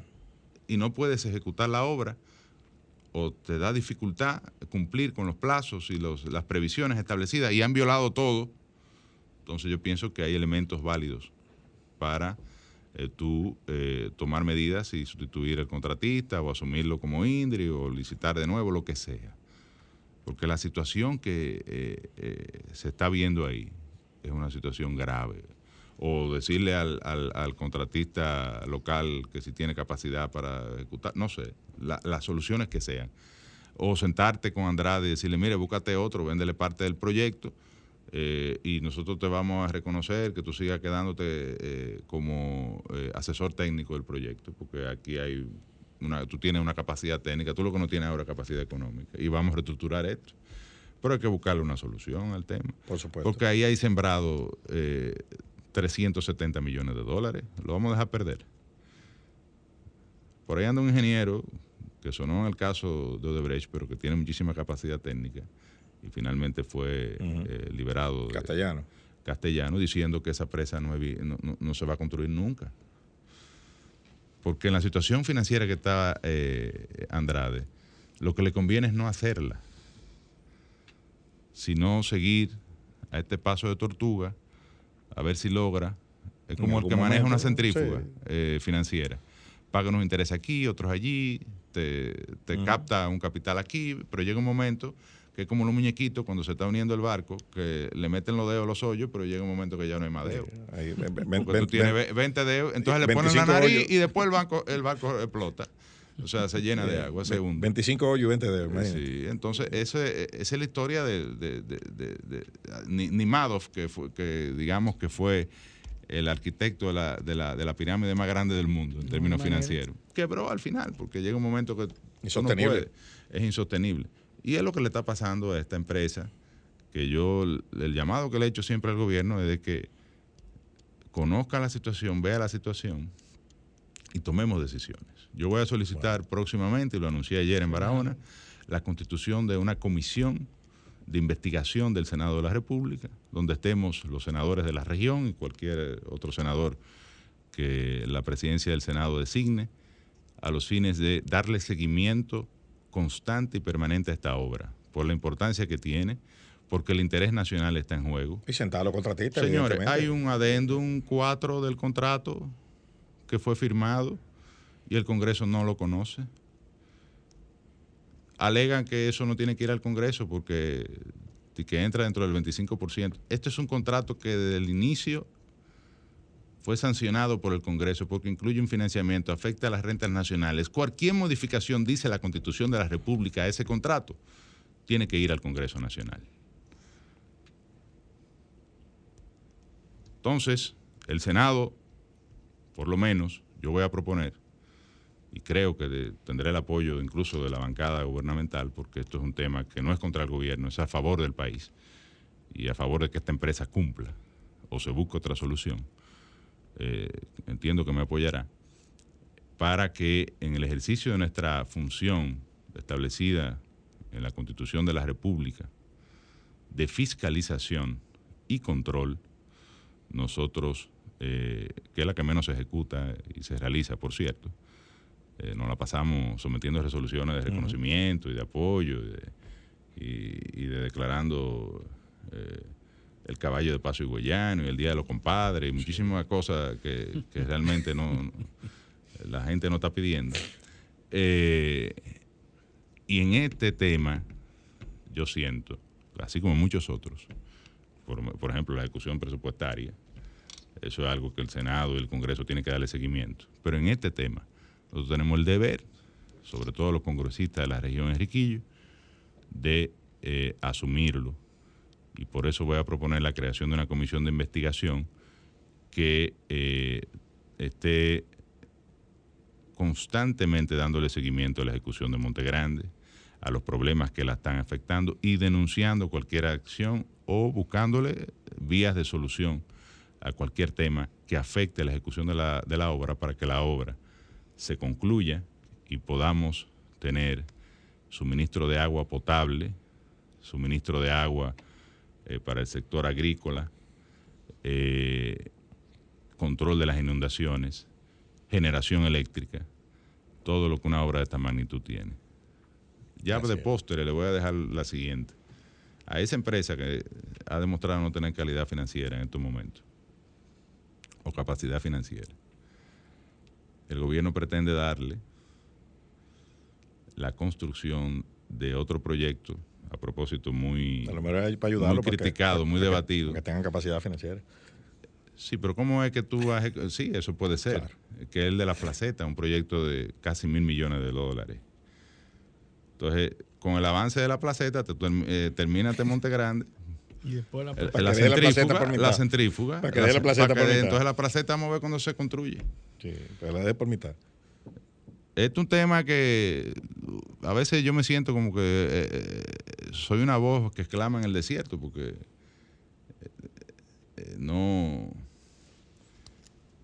no veo la reacción de los demás, pero es grave. ¿Y los demás senadores de la región? Grave. Están conscientes, pero, pero hay una que es del PRM, y, y, los otros dos, bueno, parece que me, están dejando a mí que coja adelante. Pero yo sé que ellos se van a empoderar ahora. Incluso doña Melania, que ha sido, y de hecho debo reconocer que ella solicitó una auditoría de la, de la obra mediante una resolución y fue la que bautizó a Montegrande como el metro del sur y ha estado activa, evidentemente. Yo, Barahona y Bauruco son las dos provincias que más se benefician.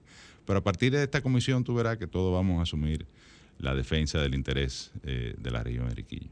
Bueno, eh, esperamos que, porque tiene que haber continuidad de Estado, señores. Es un país no se puede parar porque, eh, porque cambió de administración y no puede haber tanta apatía después de haber gastado casi 400 millones de dólares en una obra tan necesaria, pues que eso se quede así como, como sin, sin pena ni gloria. Así es. y una obra que, su, cuando se contrató fue por 354 millones de dólares.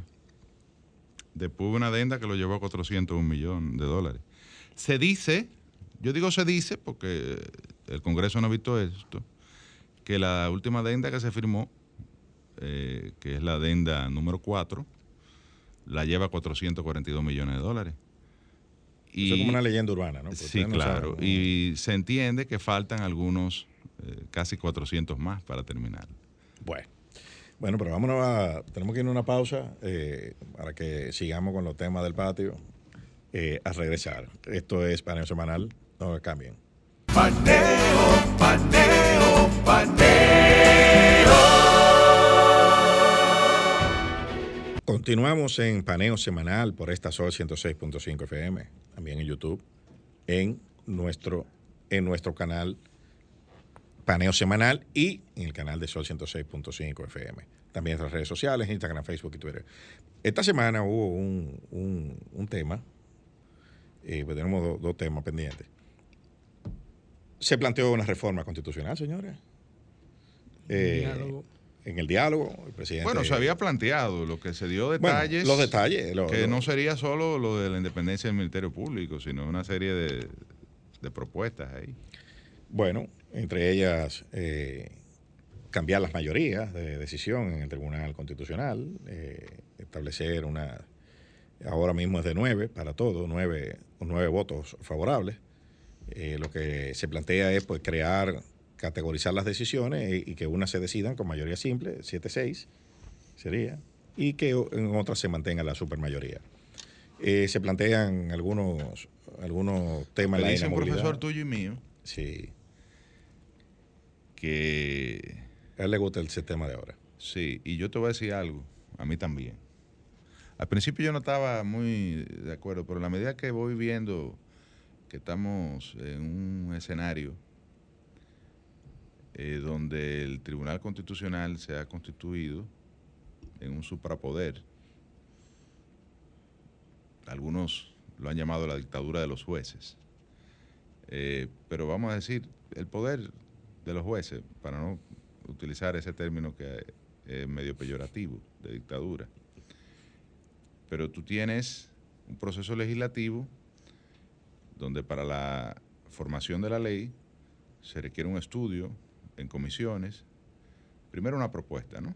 Que debe ser eh, realizada con, eh, en atención a la técnica legislativa. A veces no se hace bien hecho, a veces sí, pero eso va, se introduce por una cámara, va al estudio de una comisión, la comisión rinde un informe luego de debatir el contenido de la ley, de la norma. Eso se somete a dos lecturas eh, que, para fines de aprobación, es decir, tiene dos momentos. En, una primera aprobación puede luego eh, ser sometida a mociones de senadores o incluso de vuelta a comisión. Se aprueba en segunda lectura, va a, una a la otra cámara, la otra cámara cumple el mismo procedimiento.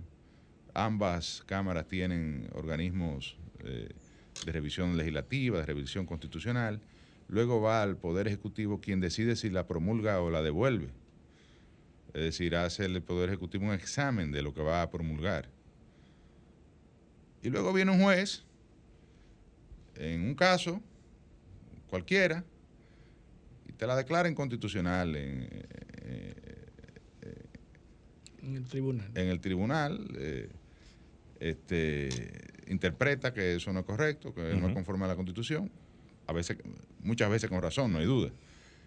Eh, y se da ese debate de que este individuo que no ha sido electo por voto popular, que además no desarrolló un procedimiento como el que lleva a la formación de la ley, la norma positiva, el, disc- el discurso entre el- el- la, la- la ley positiva y, y la, y el efecto de la, de la jurisprudencia.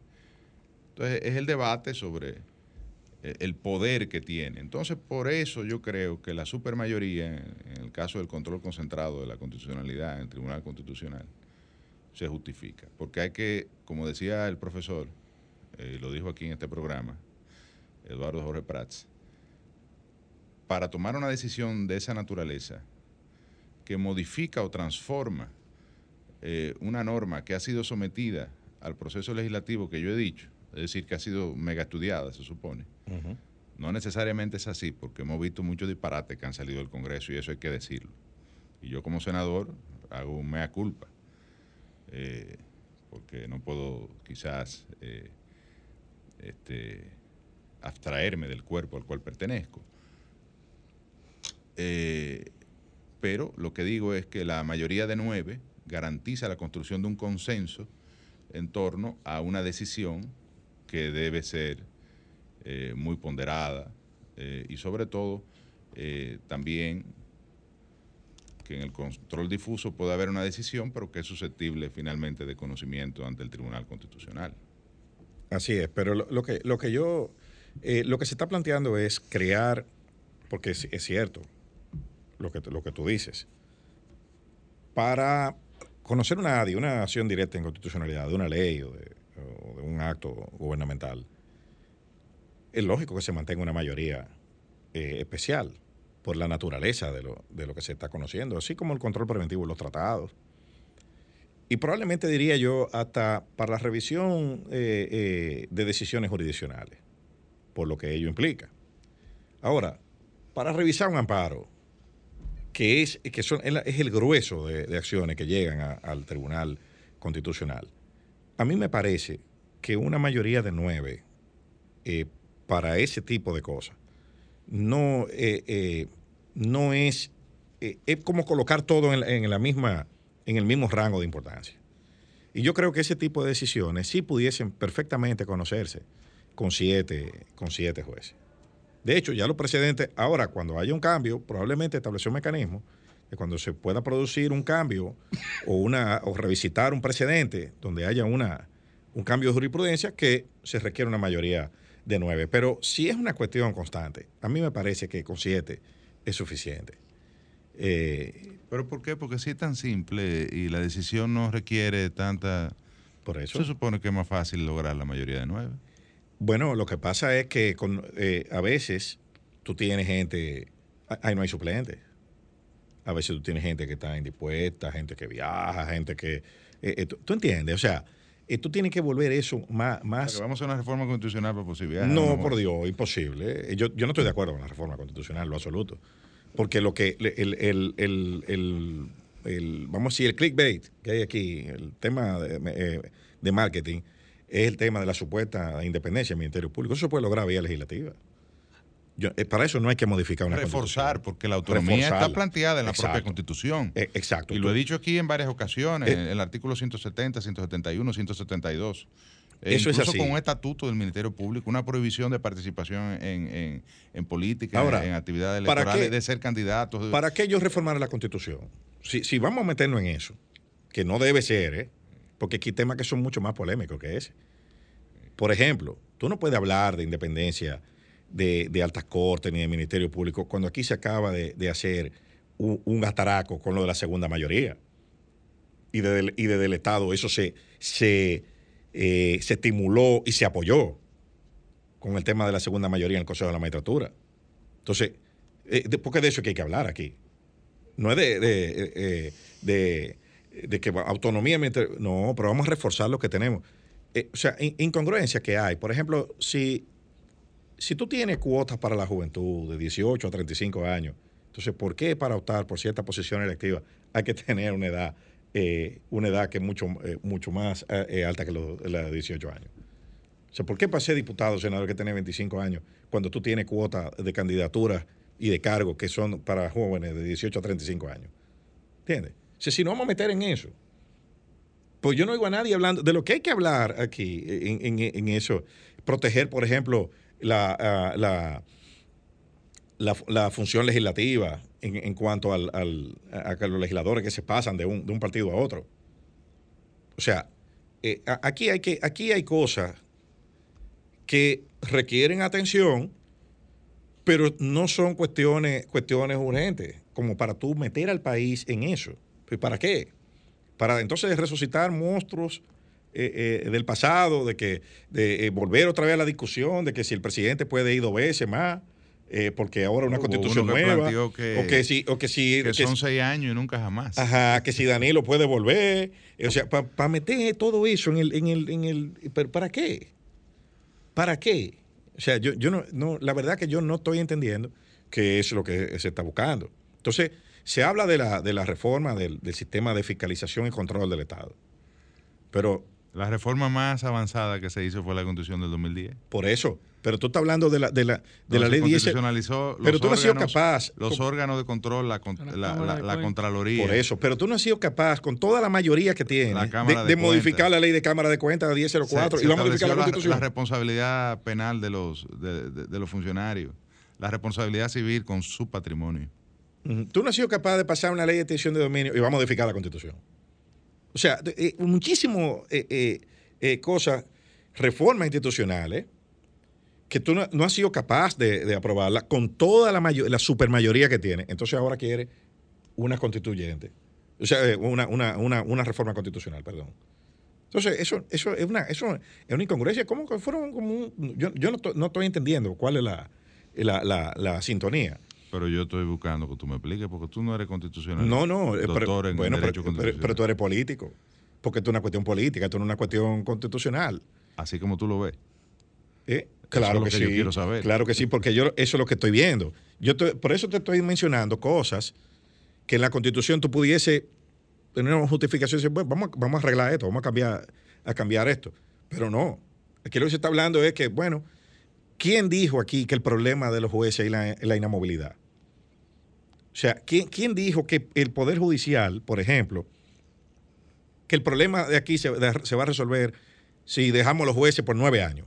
sin ningún sin sin ¿Pero qué estatuto de inmovilidad? Pero por eso, pero por eso. Acaba de salir una sentencia. Bueno, no ha salido, anda por ahí.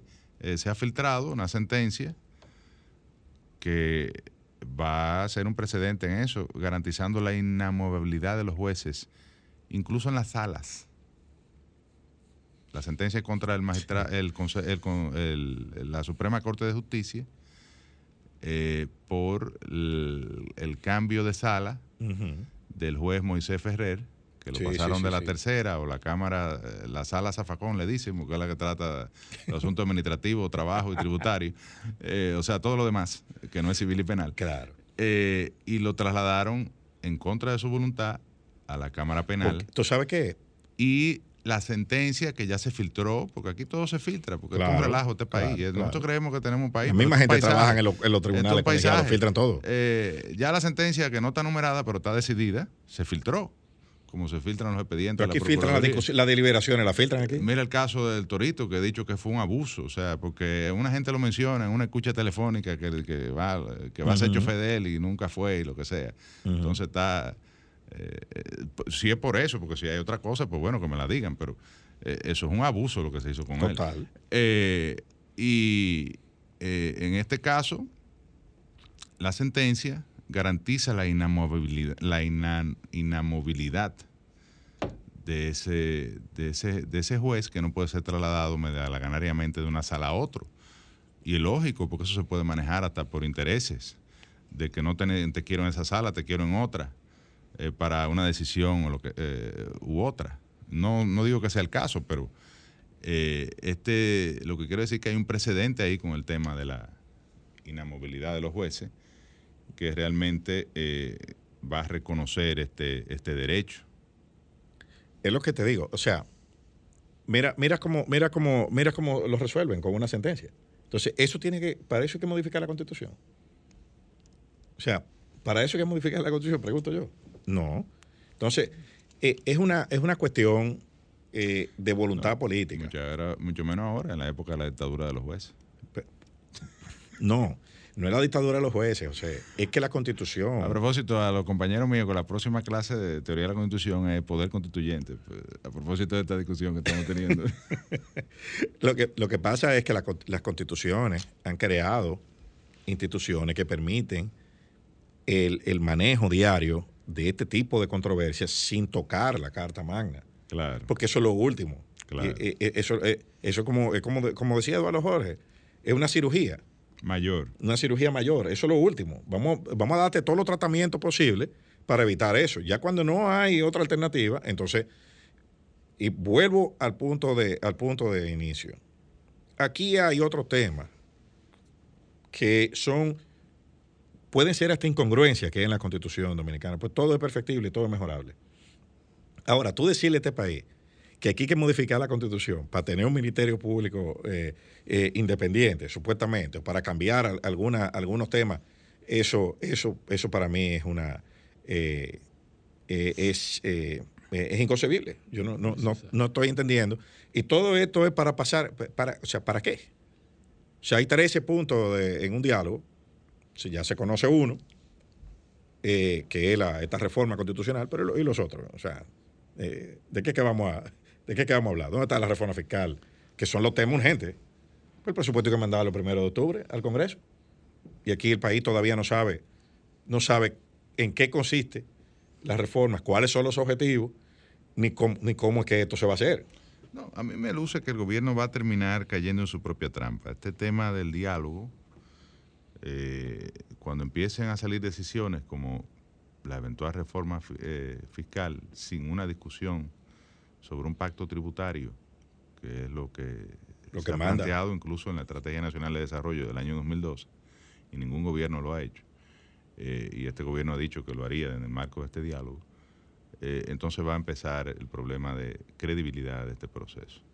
Eh, cuando la reforma no La reforma llegue al. Congreso o llegue la reforma que no llegue consensuada, porque dudo que también haya consenso en torno a la reforma constitucional, entonces Y cuando los eh, va, otros a empe- actores- va a seguir perdiendo Y cuando los otros actores lleven sus puntos de agenda, como son los partidos de oposición, que tienen Sobre una, en agenda la reforma electoral, Un escenario ¿Qué tú como vas a hacer? ese, que lo que sale de ahí, o validado por él, porque al final la- las instituciones, al final todo eso va a terminar en el Congreso. El Congreso puede aprobar lo que le dé la gana, no importa lo que se diga ahí.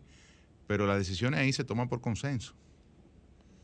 ¿Cuánto consenso es necesario? yo creo, no sé si va a haber tiempo de construir un consenso, por ejemplo, en torno a lo que tú decías, una reforma tributaria fiscal, que ya el ministro de Economía ha dicho que eh, es incremento de la base imponible, disminución de exenciones, las exenciones son del sector privado. Y- el sector privado ahí yo no sé si estará de acuerdo con la disminución de las exenciones. Y temas que ya tú estás sacando de agenda de Eh, antemano. y las otras exenciones que existen son de la, la del ITEVI, por ejemplo. La reforma que cuando laboral. tú hablas de, de disminuir, la, de, de ampliar, perdón, la base imponible. la, la reforma laboral quedó fuera de la discusión, el tema este de la cesantía, eso, eso, eso ya dijeron que no lo iban a discutir ahí. Pero ¿Entiendes? se propuso eh, en, eh, Pero, pero, pero, Ya lo sacaron. Ya lo sacaron, ¿entiendes? Porque eh, entonces ya, ya comenzamos a, a cortarle pedazos. Pero bueno, eh, ya llegamos al, al final del programa. Como siempre, nos faltó, nos faltó pista para despegar. Pero eh, decirle a nuestros, a nuestros teleoyentes que. Bueno, de hecho, ese fue el problema de los aviones que fueron a bombardear Japón luego del ataque de Tora Tora Tora, que hubo que diseñar por, eso, eh, por, por eso hubo que tomar Iwo Jima después. para, para, eh, para poder. despegar de portaaviones de esos bombarderos. Por eso hubo que tomar Iwo Jima, para, porque de ahí era que podía despegar y llegar, eh, que los bombarderos llegaran. Pero bueno, vamos a agradecerle a, a nuestros eh, teleoyentes la sintonía y decirles que con el favor de Dios esperamos contar con ustedes y nosotros estar aquí el próximo sábado. Hasta entonces.